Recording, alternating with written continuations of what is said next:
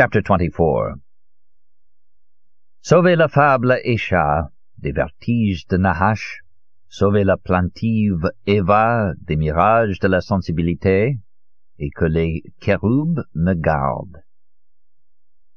Joséphin Péladan, Comment on devient fée. Paris, Chamuel, 1893, page Roman 13.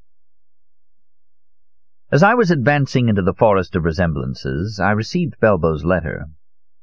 Dear Casaubon, I didn't know until the other day that you were in Brazil. I lost touch completely, not even knowing that you had graduated. Congratulations. Anyway, someone at Pilade's gave me your coordinates, and I thought it would be a good idea to bring you up to date on some developments in that unfortunate Colonel Ardenti business. It's been more than two years now, I know, and again I must apologize. I was the one who got you into trouble that morning, though I didn't mean to. I had almost forgotten the whole nasty story, but two weeks ago I was driving around in the Montefeltro area and happened upon the fortress of San Leo.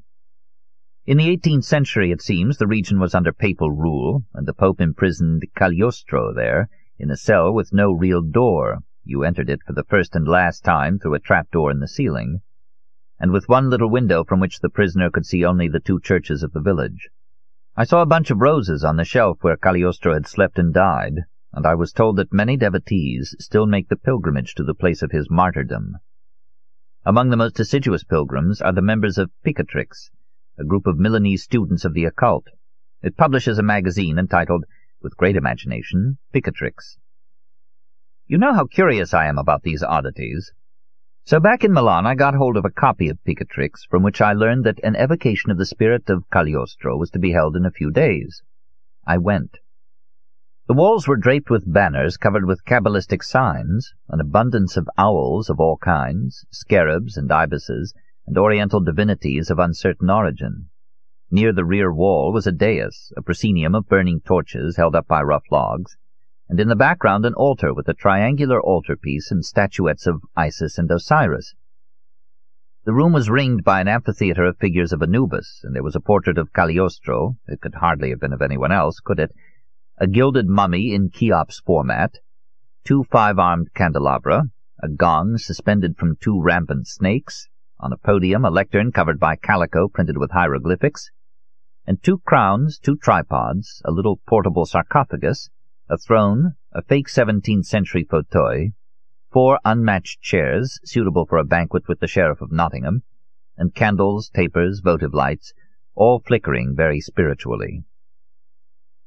Anyway, to go on with the story. Seven altar boys entered in red cassocks and carrying torches, followed by the celebrant, apparently the head of Picatrix, he rejoiced in the commonplace name of Brambilla, in pink and olive vestments, he was, in turn, followed by the neophyte, or medium, and six acolytes in white, who all looked like Bing Crosby, but with infulas, the gods, if you recall our poets.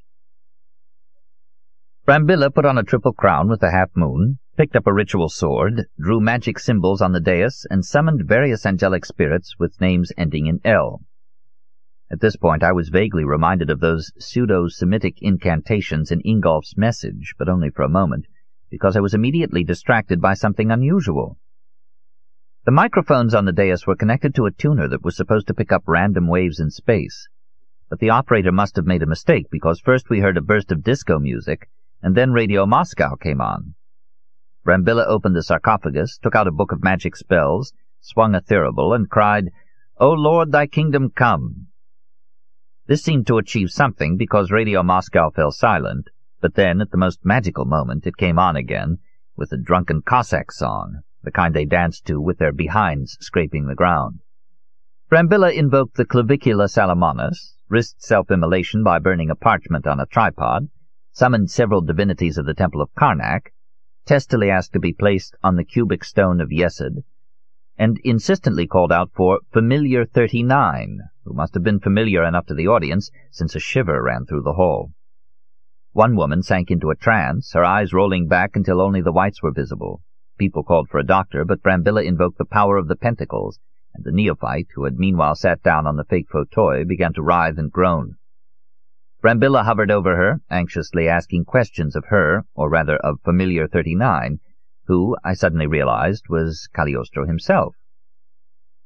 And now came the disturbing part, because the pathetic girl seemed to be in real pain. She trembled, sweated, bellowed, and began to speak in broken phrases of a temple and a door that must be opened. She said a vortex of power was being created, and we had to ascend to the Great Pyramid. Brambilla, up on the dais, became agitated. He banged the gong and called Isis in a loud voice. I was enjoying the performance until I heard the girl, still sighing and moaning, say something about six seals, a 120-year wait, and 36 invisibles. Now, there could be no doubt. She was talking about the message of Provins. I waited to hear more, but the girl slumped back, exhausted. Brambilla stroked her brow, blessed the audience with his thurible, and proclaimed the rite over. I was slightly awed, and also eager to understand. I tried to move closer to the girl, who in the meantime had come to her senses, slipped into a scruffy overcoat, and was on her way out through the rear exit. I was about to touch her on the shoulder when I felt someone grasp my arm. I turned, and it was Inspector De Angelis, who told me to let her go. He knew where to find her. He invited me out for coffee. I went, as if he had caught me doing something wrong, which, in a sense, he had. At the cafe he asked me what I was doing there, and why I had tried to approach the girl. This irritated me. We aren't living in a dictatorship, I said. I can approach anyone I choose. He apologized and explained that, although the Ardenti investigation had no priority, they had tried to reconstruct the two days he had spent in Milan before his meeting at Garamond and with the mysterious Rakowski. A year after Ardenti's disappearance, the police had found out by sheer luck that someone had seen him leaving the Picatrix offices in the company of the psychic girl, who incidentally was of interest to De Angelis because she lived with an individual not unknown to the narcotics squad. I told him I was there by chance, and I had been struck by the fact that the girl had spoken a phrase about six seals, which I had heard from the colonel. He remarked how strange it was that I could remember so clearly what the colonel said two years ago, yet at the time I had spoken only of some vague talk about the treasure of the Templars.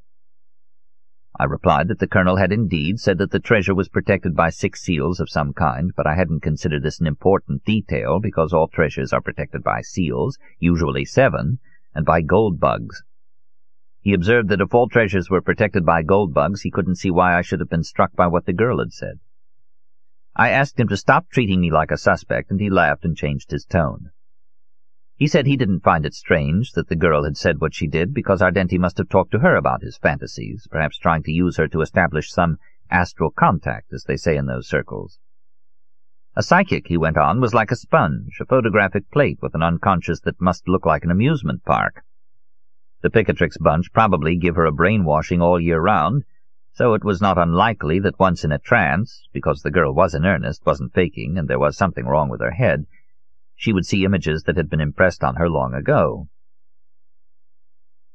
But two days later De Angelis stopped in at the office to say that, curiously enough, when he went to see the girl the day after the ceremony, she was gone. The neighbors said nobody had seen her since the afternoon before the evening of the ceremony.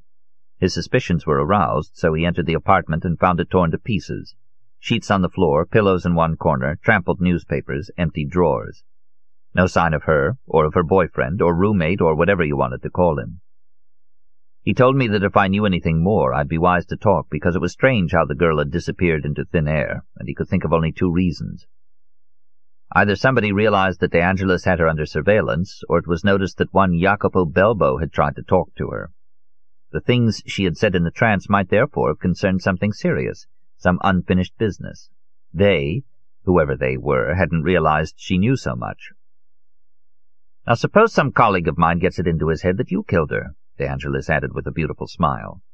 You can see we have every interest in working together. I almost lost my temper, and God knows I don't do that often. I asked him why a person who's not home is assumed to have been murdered, and he asked if I remembered what happened to the colonel. Then I told him that if she had been killed or kidnapped, it must have happened that evening when I was with him. He asked how I could be so sure of that, since we had said goodbye around midnight, and he had no way of knowing what had happened after that. I asked him if he was serious, and he said what, hadn't I ever read a detective story? Didn't I know that the prime suspect was always the one who didn't have an alibi as radiant as Hiroshima?